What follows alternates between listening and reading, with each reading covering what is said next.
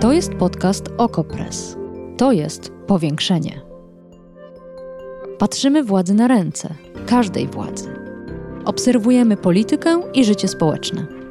Ustalamy fakty, komentujemy wydarzenia i przede wszystkim rozmawiamy z Wami i z naszymi gośćmi. Zapraszam, Agata Kowalska.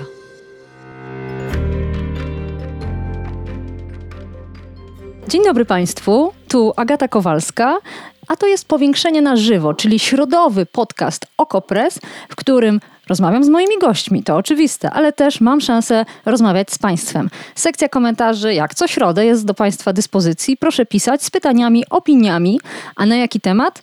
Wracamy do Krajowego Planu Odbudowy, dokumentu, który już został przesłany do Brukseli, a wywołał tak wiele kontrowersji. A najciekawsze jest to, że chyba nawet nie jego treść, a sam fakt, że został przyjęty przez rząd w porozumieniu z lewicą. Również wczoraj mogliśmy obserwować debatę w Sejmie związaną z e, ustawą ratyfikującą, e, która pozwoli Unii Europejskiej wprowadzić fundusz odbudowy, czyli te wielkie środki, które będziemy mogli wydawać na podstawie Krajowego Planu Odbudowy, oczywiście. To, co mnie dzisiaj interesuje, to już nie polityka partyjna, ale meritum. Zajrzymy do dokumentu, ma 500 stron prawie, i zajrzymy do e, tego, co mówili partnerzy społeczni rządu przed przyjęciem KPO i teraz, kiedy już ten dokument powędrował do Brukseli. Naszymi gośćmi są Pani Karolina Drescher, prezeska Ogólnopolskiej Federacji Organizacji Pozarządowych, reprezentująca dzisiaj trzeci sektor. Dzień dobry pani. Dzień dobry. I pan prezydent Jacek Karnowski, na co dzień prezydent Sopotu. Dzień dobry, Dzień dobry ale dzisiaj w dużo szerszej roli przedstawiciela Związku Miast Polskich i prezesa Stowarzyszenia Samorządy dla Polski. I państwo reprezentują dzisiaj, bardzo odpowiedzialna funkcja, dwie grupy, z którymi rząd miał rozmawiać. I ja mówię miał, nie bez przyczyny, bo Unia Europejska, planując fundusz odbudowy, nakazała państwom, nakazała rządom, by przygotowując się do wydawania tych środków, by przygotowując krajowe plany odbudowy, KPO, rozmawiała z partnerami społecznymi. Czy rząd polski spełni te warunki i w jaki sposób? O tym będziemy dzisiaj rozmawiać, ale ta, ta część, czyli to jak było, zajmie nam tylko pierwszą, może jedną piątą rozmowy, ponieważ potem porozmawiamy o tym, na czym stoimy dzisiaj i o tym, co będzie potem. Dlatego, że mnie interesuje, na ile wysłanie Krajowego Planu Odbudowy do Brukseli zamyka etap negocjacji tu na krajowym podwórku, na ile Komisja Europejska będzie teraz partnerem nie tylko rządu w ewentualnej ocenie KPO, ale również partnerem trzeciego sektora, czyli reprezentowanego dzisiaj przez panią Karolinę Drescher i samorządów właśnie reprezentowanych dzisiaj przez Jacka Karnowskiego. O tym bym chciała dzisiaj porozmawiać. Temat trudny, Zachęcam Państwa do wysyłania pytań, do swoich opinii. O tym dzisiaj będziemy rozmawiać w powiększeniu. Ale nie byłabym dziennikarką, gdybym jednak nie zaczęła od sprawy polityczno, czysto partyjnej. A właściwie nie ja, tylko nasz słuchacz, pan Max, który poprosił, bym spytała obydwoje państwa, jak oceniają zachowanie lewicy. Innymi słowy, jak oceniają sytuację, w której część opozycji poparła KPO, a zarazem, jak się zarzuca, zamknęła etap negocjacji, część opozycji zaś była przeciw. Zaczęłabym od pani Karoliny Drescher. To bardzo ważne pytanie i myślę, że to w dużej mierze zdefiniowało samą dyskusję i całą pracę nad Krajowym Planem Odbudowy, ponieważ ta cała energia i cała para niestety ulokowała się w tych e, bardzo często no jednak napędzanych konfliktach politycznych.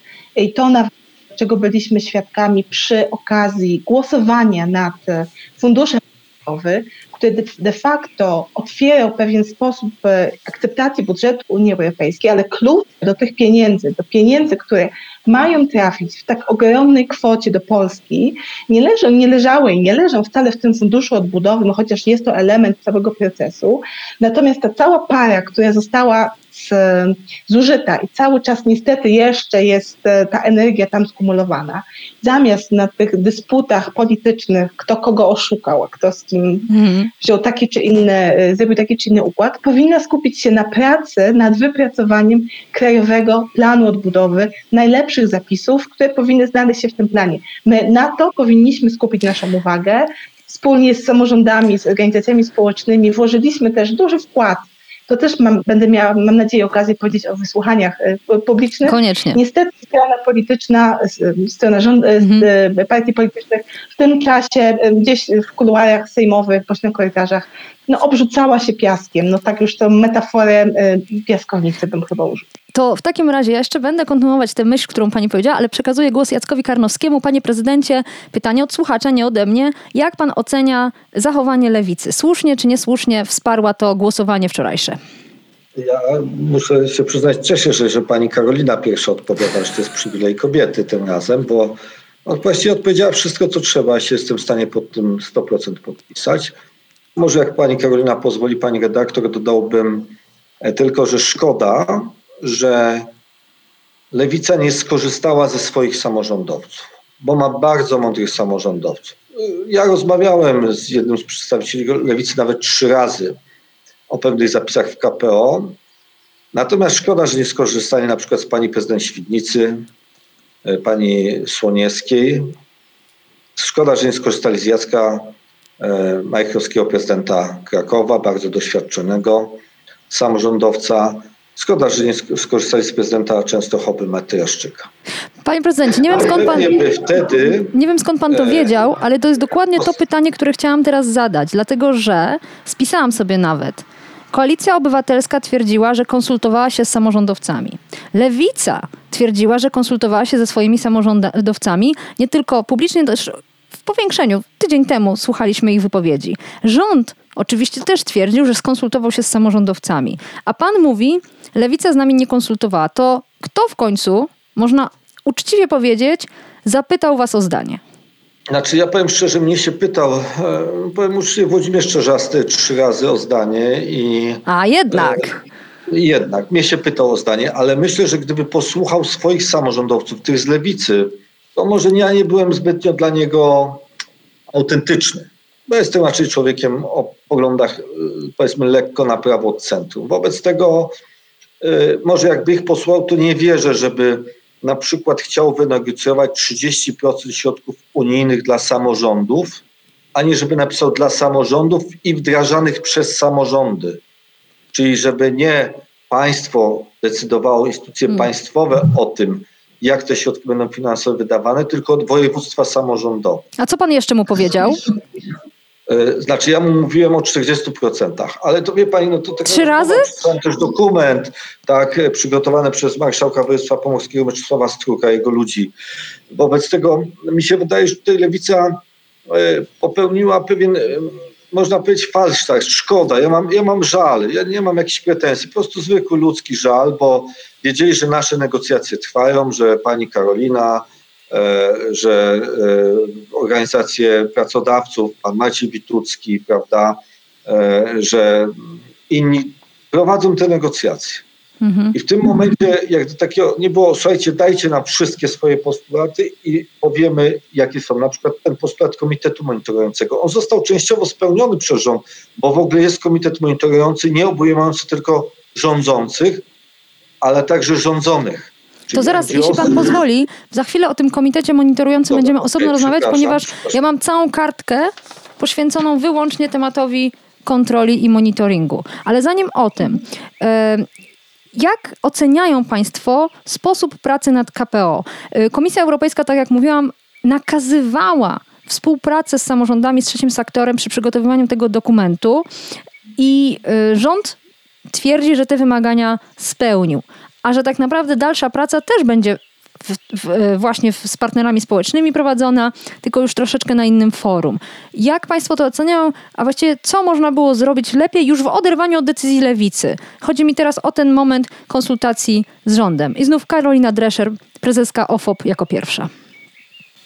Myślę, że i e, same prace nad KPO e, i właściwie jeszcze odnosząc się do tego wcześniejszego pytania o lewicę, cały czas my jako organizacje społeczne czekamy na ten moment, kiedy e, strona e, rządowa, e, kiedy politycy zrozumieją, jak duży potencjał leży w organizacjach społecznych.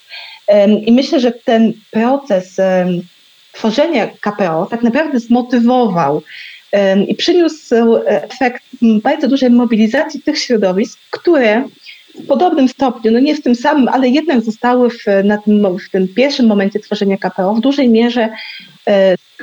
Czyli nie do końca było wiadomo, kto tworzy KPO, na jakim on jest etapie, wypływały kolejne wersje, kolejne propozycje, ale nie było to w żaden sposób e, uregulowane. Z jednej strony coś dowiedzieli samorządowcy, podzielili się mm -hmm. pozarządowcami, coś dowiedzieli się partnerzy, podzielili się, więc jakby te środowiska ze sobą coraz bardziej współpracowały i te takie działania równoległe łączyły się we wspólny nurt, natomiast cały czas brak było tego, który tak naprawdę przygotowuje ten kluczowy dokument i który będzie zapisywał swoją ręką to, co ma w nim być. E, więc taki na początku roku rzeczywiście poziom tego tej frustracji, bo my musimy jasno powiedzieć, że nie mówimy o dokumencie, który jest ma małym dokumencikiem, to są kluczowe reformy naszego państwa na najbliższą dekadę. I niezależnie od tego, jakie role społeczne, którą stronę reprezentujemy, każdego z nas to, co przyniesie ze sobą plan odbudowy yy, i to, jak zostanie wdrożony, będzie miało wpływ na nas samych. Więc komisja, mając też tę świadomość, nie tylko zaleciła państwom członkowskim na zasadzie dobrej woli, ale zapisała to w swoich dokumentach, tak że na każdym etapie tworzenia powinni być zaangażowani wszyscy partnerzy na równych zasadach. No to gdyby miała to, Pani to powiedzieć komuś, kto nie, nie działa w e, trzecim sektorze, albo działa, ale no nie na takim poziomie zaawansowania, to czego zabrakło ze strony rządu? Co powinno było się wydarzyć, a się nie wydarzyło? E, zabrakło transparentności, zabrakło przewidywalności.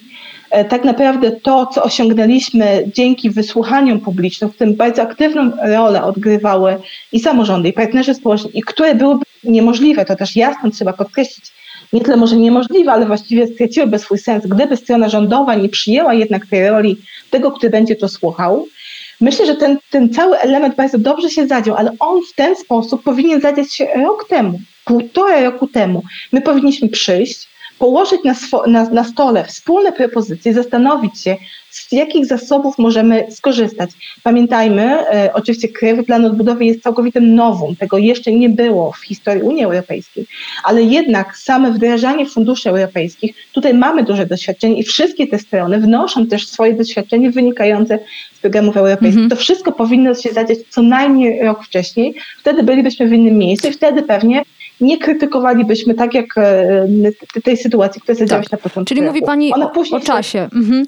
E, panie prezydencie, co, czego Panu zabrakło? Czego zabrakło samorządowcom, jeśli chodzi o ten proces konsultacji, rozmowy o KPO? Ja niestety znowu, przepraszam, niestety, a może bardzo dobrze zgadzam się z, tej, z moją przedmówczynią.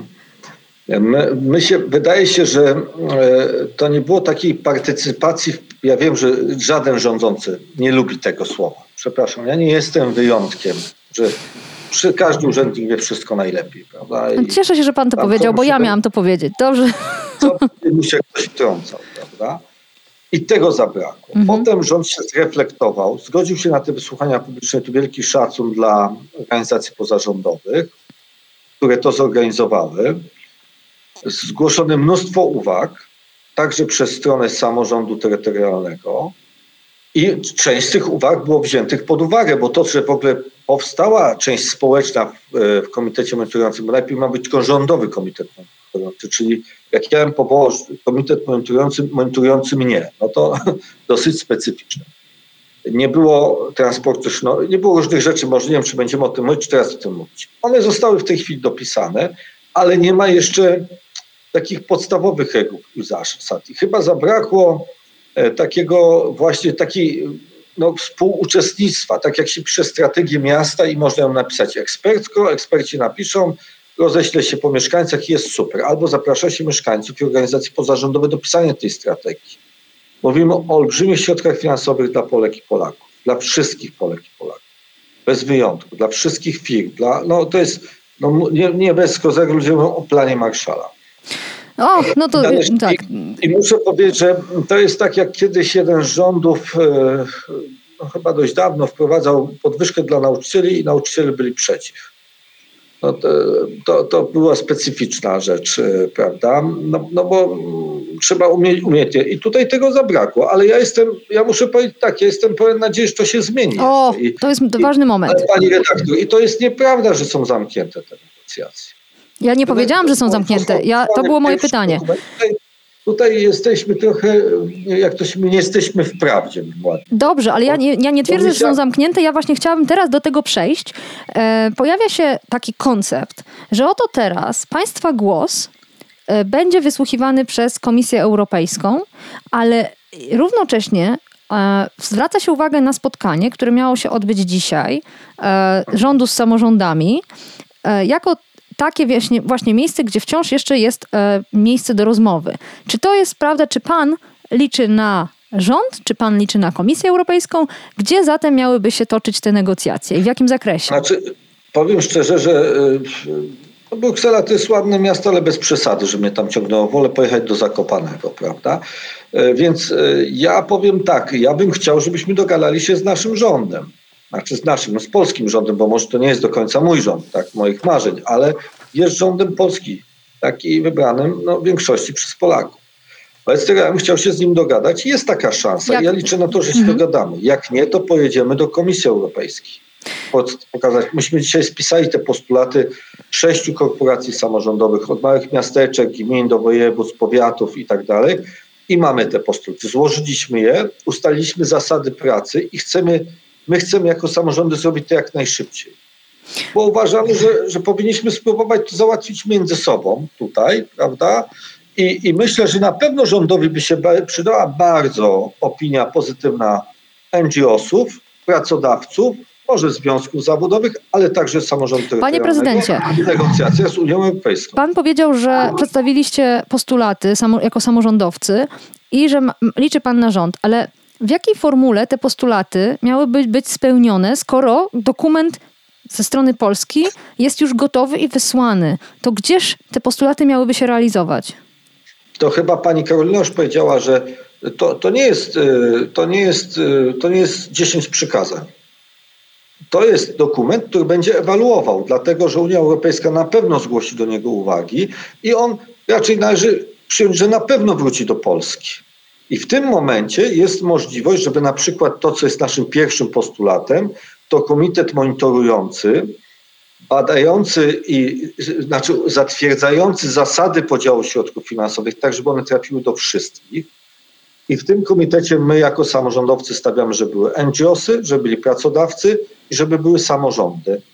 No, oczywiście także strona rządowa. Jeszcze chyba NGOsy zgłosiły, że byli naukowcy. Super, nie ma problemu. To bardzo mądrzy przecież ludzie. I teraz y, uważamy, że ten postulat można wpisać. Można by wpisać także w, e, w, ustawie wdrażającej, ale my byśmy woleli go zobaczyć w KPO. Mhm. Bo KPO jest zatwierdzane przez Komisję Europejską. To... A y, ustawa wdrażająca będzie za, zatwierdzana przez większość sejmową. I znowu będzie jakiś tak, ktoś z kimś dogada, ktoś tam coś zrobi i będzie boom wielkie i, że tak powiem, zamiast wielkiej radości, bo to, to jest tak, jak się Wygra Mistrzostwo Polski, można się cieszyć, a można narzekać, że tylko jednym punktem. A jakie były jeszcze wasze postulaty? Drugi postulat nasz, e, pani redaktor, to jest taki, żebyśmy, żeby włączyć województwa w podział środków finansowych. I to chodzi o sprawność KPO, mhm. o sprawność wydatkowania olbrzymich pieniędzy. Jeżeli by nie były województwa włączone w to KPO, to wtedy chyba trzeba ministerstwo o 100% rozbudować. A skąd znaleźć takich fachowców, jakich mają marszałkowie, którzy wprowadzali kolejne trzy e, okresy aplikacyjne środków unijnych, tak? 2006-2008, tam potem i tak dalej, i tak dalej. Od 2008 roku ci ludzie pracują i są świetnymi fachowcami. A kolejne postulaty, bo mamy, y, y, nie zdążymy wszystkich omówić, ale... jest taki, mhm. żeby samorządy, które no niestety są w niezbyt dobrej sytuacji finansowej e, z powodu chociażby COVID-u, czy niedostatecznej subwencji oświatowej, były traktowane tak, żeby mogły dostać część dotacyjną, a nie w większości część pożyczkową. O, to od razu wytłumaczmy to. Pani Barbara Wit e, Witkowska, nasza słuchaczka, pyta, zapewne kierując się e, doniesieniami medialnymi, co to znaczy, że samorządy mają dostać pożyczki, a spółki Skarbu Państwa dostaną granty. To może od razu wytłumaczmy, czy rzeczywiście podział jest taki zero-jedynkowy i na czym te pożyczki miałyby polegać, czy to rzeczywiście by uderzyło samorządy po kieszeni? To panie prezydencie, krótka odpowiedź dla pani znaczy, Barbary. E, powiedzmy sobie szczerze, że e, żeby się zapożyczać, to trzeba mieć szansę oddania środków finansowych, a żeby oddać środki finansowe, to trzeba mieć tą górkę miesięcznie na koncie, prawda? Nie, że wszystko się wyda na jedzenie, na dom i na ubrania, i nie ma już tej górki. Czyli żeby zaciągnąć kredyt, to trzeba popatrzeć, czy będzie się go w stanie spłacić. I według nas biedniejsze gminy, biedniejsze miasta, ale także duże biedne miasta zupełnie to wykluczy z KPO, bo one nie będą w stanie tego spłacić. I co więcej, duże miasta teraz też są na takim krańcu, bo na przykład komunikacja jeździ do połowy zapełniona, czyli nie ma wpływu z biletów.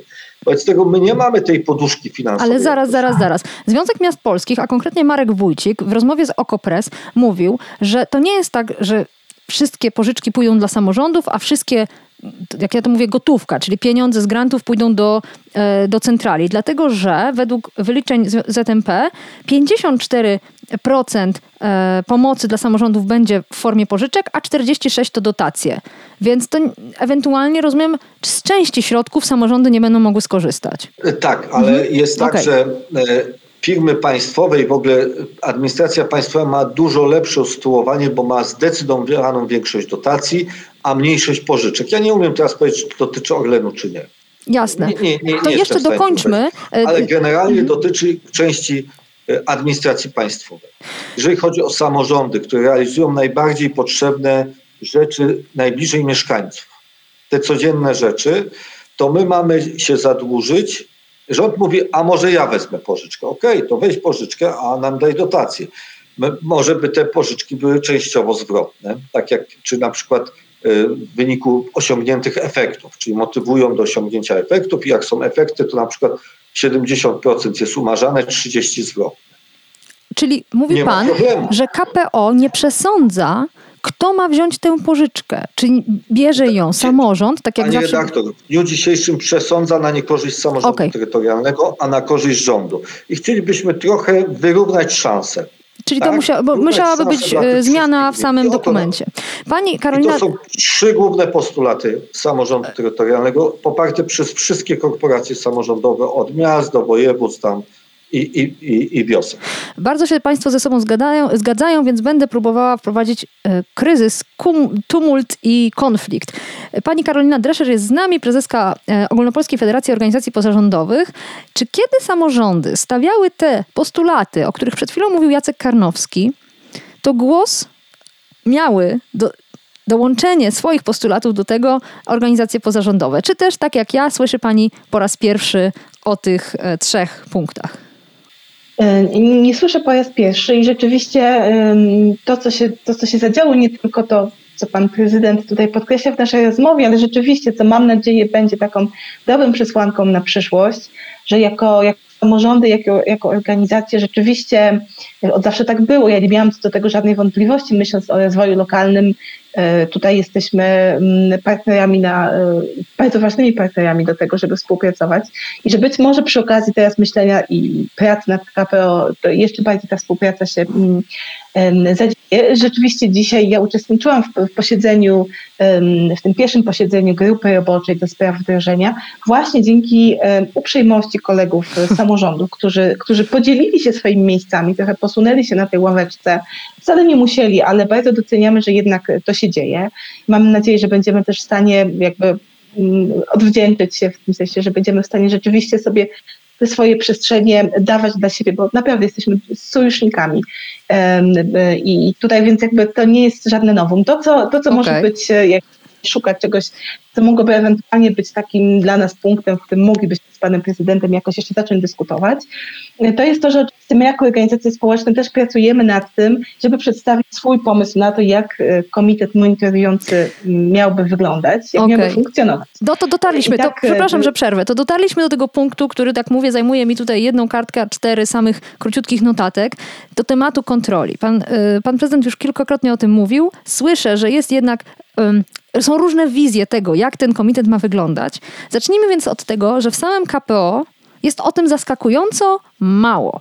Ponoć szczegóły mają się pojawić w ustawie wdrożeniowej, e, no ale, e, no ale jesteśmy na, na tym etapie, na jakim jesteśmy. To teraz, jak trzeci sektor wyobraża sobie ten komitet? I tutaj takie pytanie e, na szóstkę, na ile Agencja Spójności i Rozwoju, czyli ustawa, którą zaprezentował Senat, spełniałaby te E, wymagania, a na ile jednak jest zbyt ogólnym ciałem i właśnie taki specjalny komitet przypisany do KPO jest potrzebny. No i oczywiście jak miałby być zbudowany, jak miałby działać. Karolina Drescher. Tak, myślę, że ta propozycja, która padła w Senacie, która właściwie nie, nie, nie wzięła pod uwagę właśnie roli organizacji pozarządowych, niestety, no tutaj trzeba to też jasno powiedzieć, jeszcze wracając do tego tematu lewicy, no taka partia lewicowa tym bardziej powinna być jakby wyczulona na pewne, na pewną wrażliwość społeczną, w sensie też wrażliwości, e, która też jest cechą organizacji pozarządowych, zresztą wielu polityków wywodzi się z organizacji pozarządowych, ale jakby odchodząc od tego tematu, my Przedstawiając e, zgodnie z tym, co zresztą zaproponował pan minister Buda, e, takie propozycje, które dzisiaj e, samorządy położyły już na stół, my też ją prześlemy w odpowiednim terminie do, do, do końca tygodnia do, do ministerstwa, jest oparta o zasadę, europejską zasadę partnerstwa. To, ta, ta zasada, która jest obecna funduszach unijnych, w rozumieniu tak. Funduszu Spójności, ale też w naszym, w naszym poczuciu y, powinna być jak najbardziej obecna, myśląc o KPO. Y, I tutaj to już pan, y, pan prezydent zresztą trochę mm, to wprowadził.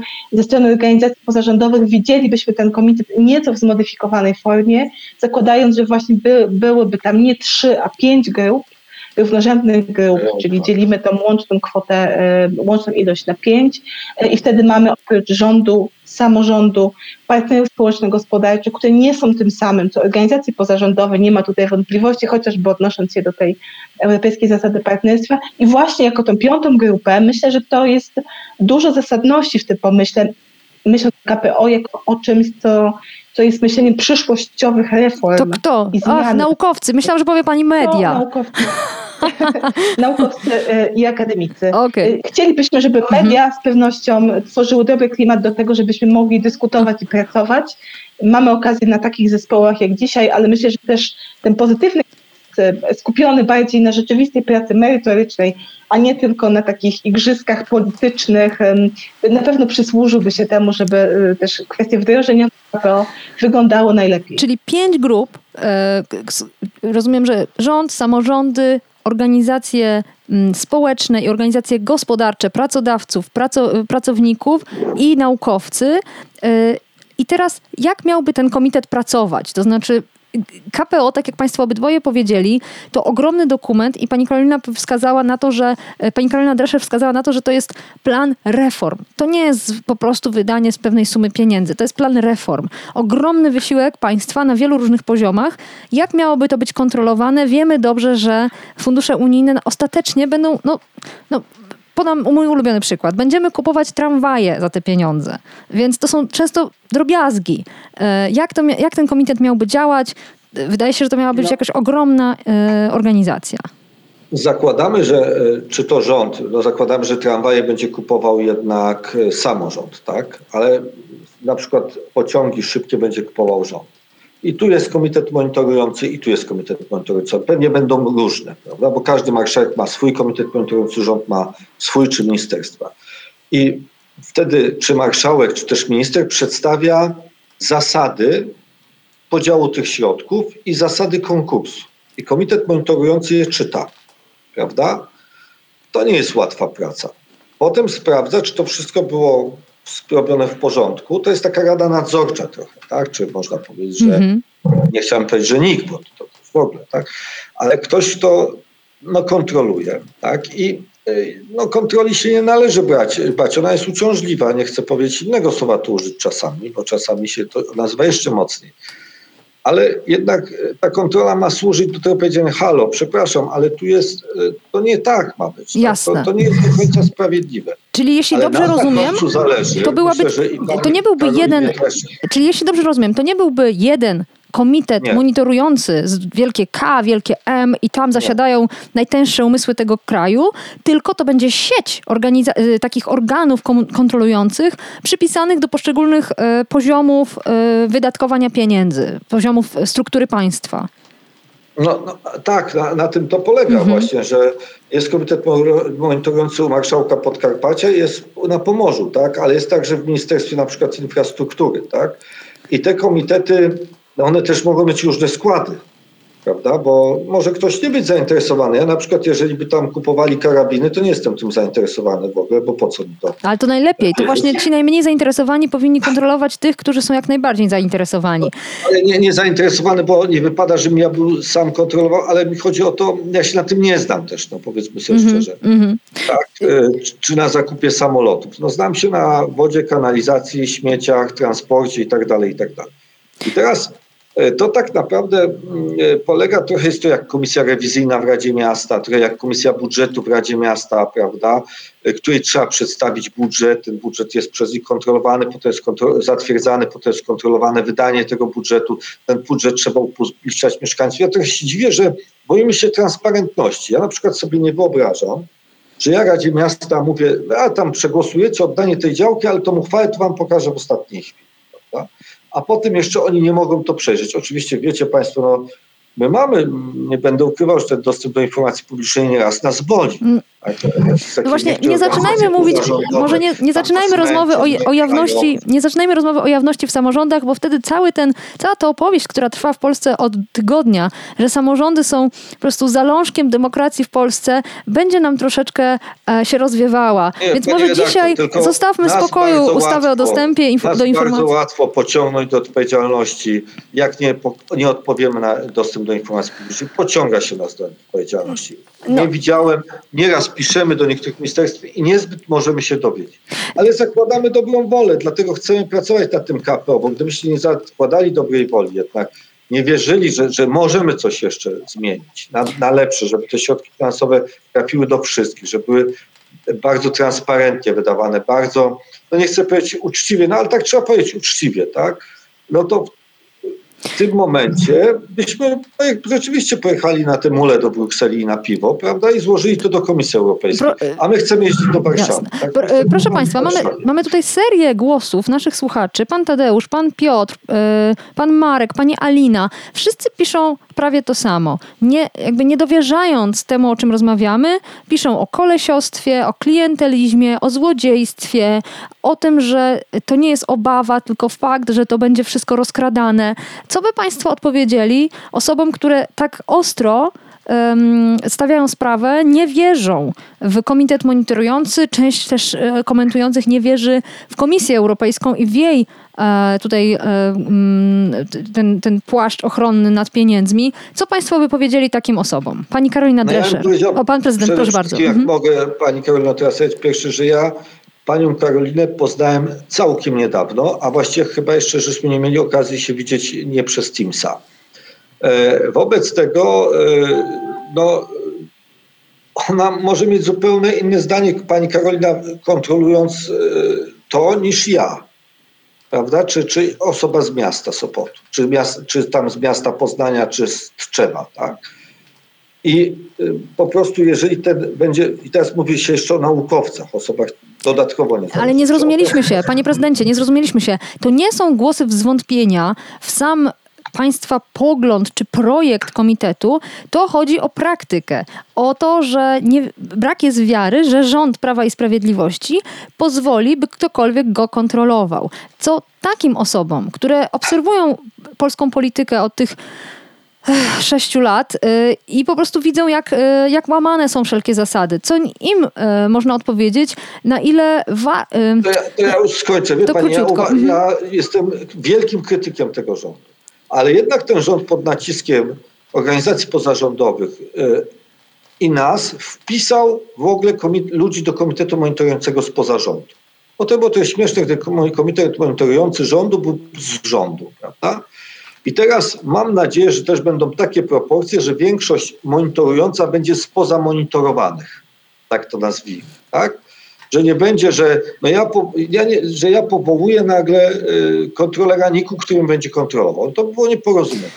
Ale użył pan słowa nadzieja. To teraz przekażę głos pani Karolinie Drescher. Proszę powiedzieć, na czym by taka nadzieja miała się opierać, bo y, wielu z nas nie dowierza, wielu z nas po prostu jest przekonanych, że te pieniądze zostaną użyte zgodnie z interesami partii rządzącej, Oczywiście pod przykrywką działania na korzyść nas wszystkich. I nawet ten komitet monitorujący może być pewną przykrywką, pewnym e, takim teoretycznym plastrem, który będzie wskazywał, no przecież mamy kontrolujących. Co pani na to?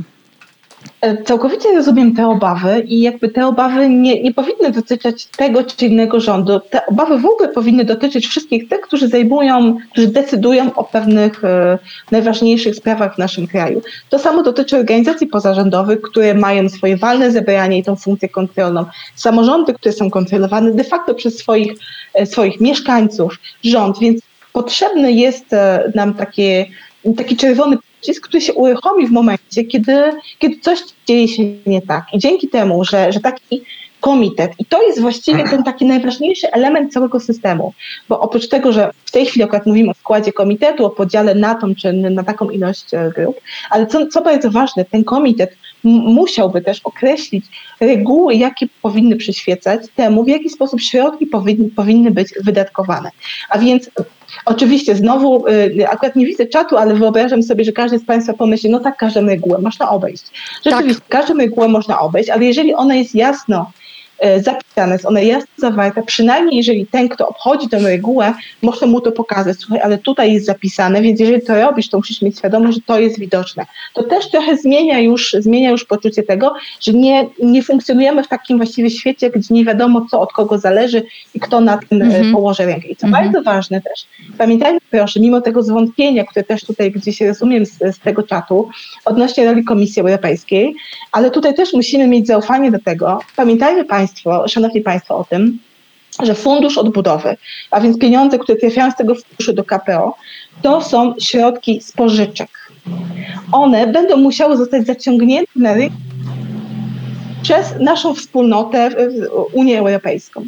I tutaj zapewnienie wiarygodności tego, no bo któż będzie chciał pożyczyć, pożyczyć pieniądze tym, którzy, gdzie pojawi się jakieś prawdopodobieństwo, że nastąpi defraudacja, rozkradzenie, że coś się z tym stanie nie tak.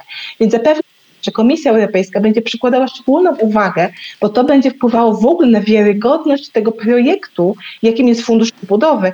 I gdyby w naszym bądź w innym państwie zadziało się coś absolutnie poza regułami, absolutnie jakaś ogromna defraudacja, 100% środków wydatkowane przez decyzję jednej pani czy jednego pana. Nikt na to nie pozwoli. Proszę też zwrócić uwagę, że sposób, jak będą trafiały środki do naszego państwa, nie tylko naszego, ale do wszystkich państw członkowskich, zakłada, że komisja będzie pokazywała po pierwsze stopniowo, po drugie, weryfikując osiągnięcia rezultatów, to już nie będzie tylko tak, że my będziemy mogli wydatkować wydatki. Ale żeby e, mieć rzeczywiście pokrycie na te wydatki, będziemy musieli udowodnić, że to przyniosło jakiś cel. Te cele też są bardzo e, konkretnie określone. To są cele klimatyczne, neutralności klimatycznej, to są te wszystkie kwestie, które zapisane są między innymi w instrumencie na rzecz odbudowy.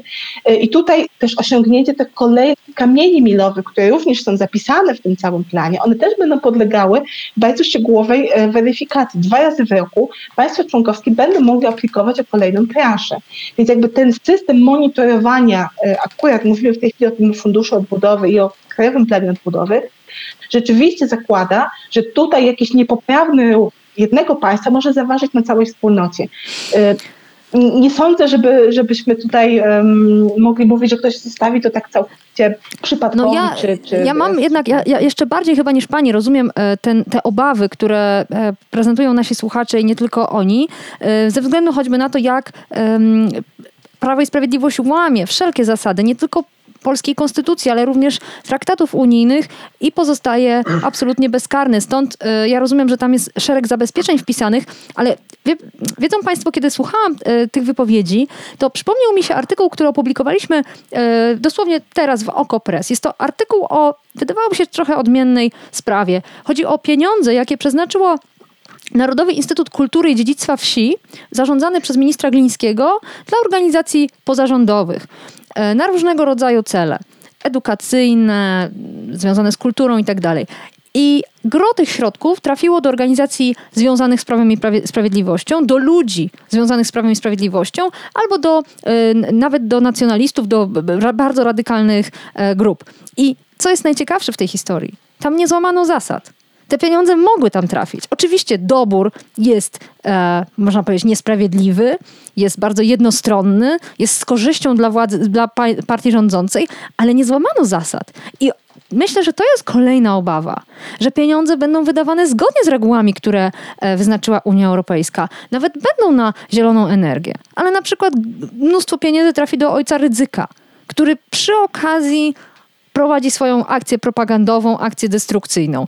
E, trafi do jakichś innych organizacji czy firm, które, e, które są, sprzyjają rządowi, które e, oprócz tego, że wydadzą te pieniądze zgodnie z zasadami, to zostaną dodatkowo wsparte. Trafi, tu znów odsyłam, odsyłam do komentarzy naszych gości, do samorządów, w których Prawo i Sprawiedliwość ma większość. I to będzie zgodne z zasadami, ale niesprawiedliwe w naj, najbardziej mm, pełnym znaczeniu słowa sprawiedliwość. Panie prezydencie, co pan na to?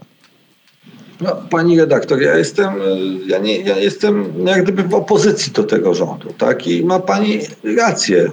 Dlatego myśmy się tak zaparli, żeby wprowadzić pewne zapisy w tym właśnie dokumencie, który mówi o olbrzymich środkach na lata, ale także o środkach, o których mówiła pani Karolina Dreszek, że one są środkami, które pożyczamy w pewnym sensie, ale są też, to nie są środki Brukseli, to są nasze środki, to są nasze pieniądze. Ale co pan odpowie na to, że pieniądze zgodnie z zasadami wyznaczonymi, zgodnie z regułami, może tak powiem, będą wydawane, ale w większej mierze trafią, już teraz to widzimy, do centrali niż do samorządów.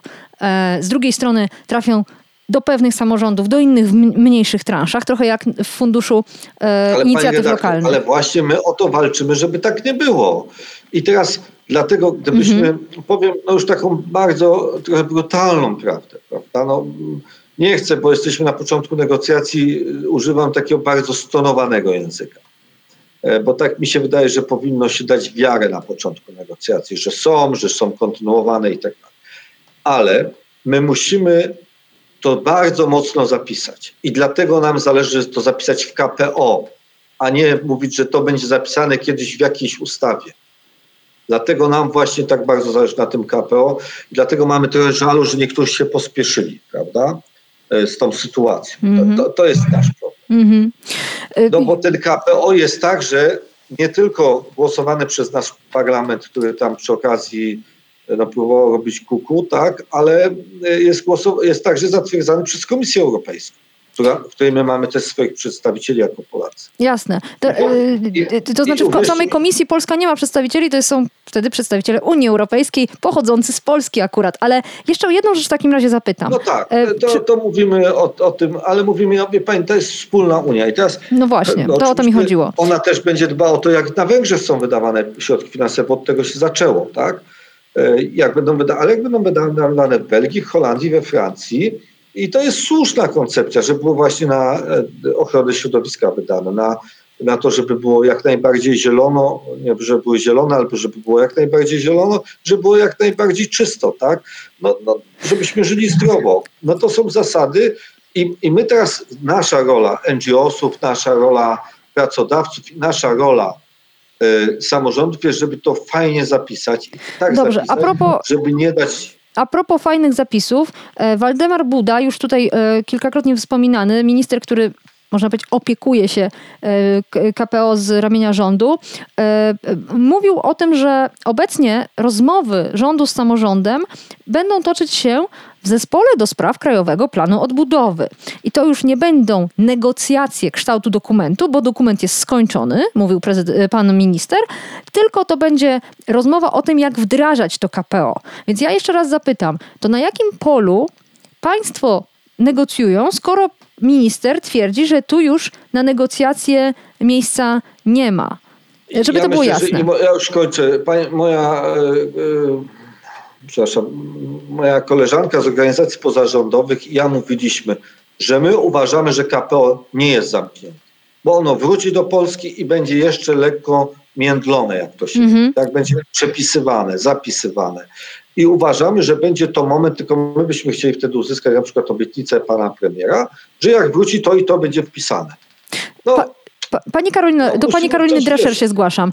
E, pani mówiła, otrzymałam dzięki uprzejmości samorządowców miejsce w, na spotkaniu w dyskusji z rządem. Ale wolałam, żeby Pani jednak nie polegała na uprzejmości. Wolałam, żeby organizacje, trzeci sektor i samorządy miały e, te, takie właśnie pole wspólnej rozmowy z rządem, gdzie nie trzeba prosić się o miejsce.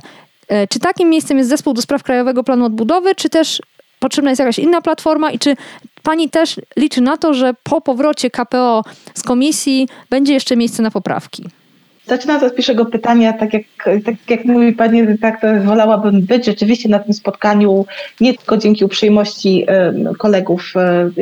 Bardzo za to dziękuję, bo to jest bardzo duży gest, ale żeby rzeczywiście e, jasne było, że jeżeli tej chwili będą trwały prace w tym zespole, to właśnie pracują nad nim wspólnie wszystkie wymienione strony. E, póki co w, te, w tej grupie oficjalnie nie ma organizacji społecznych. Mam mhm. nadzieję, że to się bardzo szybko zmieni. A od kogo to zależy? E, my, no, to de facto wydaje mi się, że zależy od decyzji, jakby ta grupa powołana jest um, rządu, przy Komisji rządu. Wspólnej Rządu i Samorządu, przy Komisji Wspólnej. Jak rozumiem, tutaj samorządy wspierają ten postulat, żeby dołączyć i stronę mhm. społeczną, mhm. i organizacje e, społeczne do tego, więc tak naprawdę e, to, że możemy tam być i mam nadzieję, że już od następnego spotkania będziemy mogli tam być jakby oficjalnie w swojej, w swojej roli, reprezentując um, nasze, nasze postulaty, że to się zadzieje, no bo rzeczywiście nie ma teraz co mnożyć ciał i myślę, że tutaj też na dzisiejszym spotkaniu to było jasno powiedziane. My musimy skupić się na konkretnej pracy, bo rzeczywiście też ze strony organizacji społecznych no widzimy jednak ryzyko, że mm, ten kształt KPO, który został złożony do komisji, zawiera jeszcze sporo braków. Tutaj organizacje ekologiczne, klimatyczne mówią o tym, że on nie odpowiada na wyznaczone klimaty, e, cele klimatyczne. E, organizacje zajmujące się edukacją e, mówią o tym, że całkowicie ta kwestia edukacyjna Zupełnie została nie ma. Mhm. pominięta. My też, my w rozumieniu Ogólnopolska Federacja bardzo mocno mówiliśmy o tym, że w ogóle w tym KPO brak jest człowieka. Oczywiście on ma zakładać pewne reformy na przyszłość, no ale myśląc o reformach nie możemy myśleć tylko o budynku szpitala czy o wbudowaniu kolejnej szkoły, bo to nie szpitale leczą, ani nie szkoły uczą. Ale co ma Pani na myśli, mówiąc, że brakuje człowieka? Dlatego, że ja oczywiście nie przeczytałam tych 500 stron jeszcze, chociaż robię co w mojej mocy, ale przeglądałam ten dokument właśnie pod kątem, e, ja przepraszam, że użyję tego ohydnego słowa, kapitału ludzkiego. I tam jednak pojawia się, pom, e, pojawiają się różnego, pomysłu, pom, e, różnego rodzaju pomysły na szkolenia, e, polepszanie e, relacji, e, zadbanie czy to o czy to na przykład o pracowników ochrony zdrowia, bo akurat ten rozdział przejrzałam do, dosyć dokładnie, różnego rodzaju współpracę i tak dalej, więc tam, tam nie ma mowy wyłącznie o twardej infrastrukturze. A co pani ma na myśli mówiąc tam zabrakło człowieka.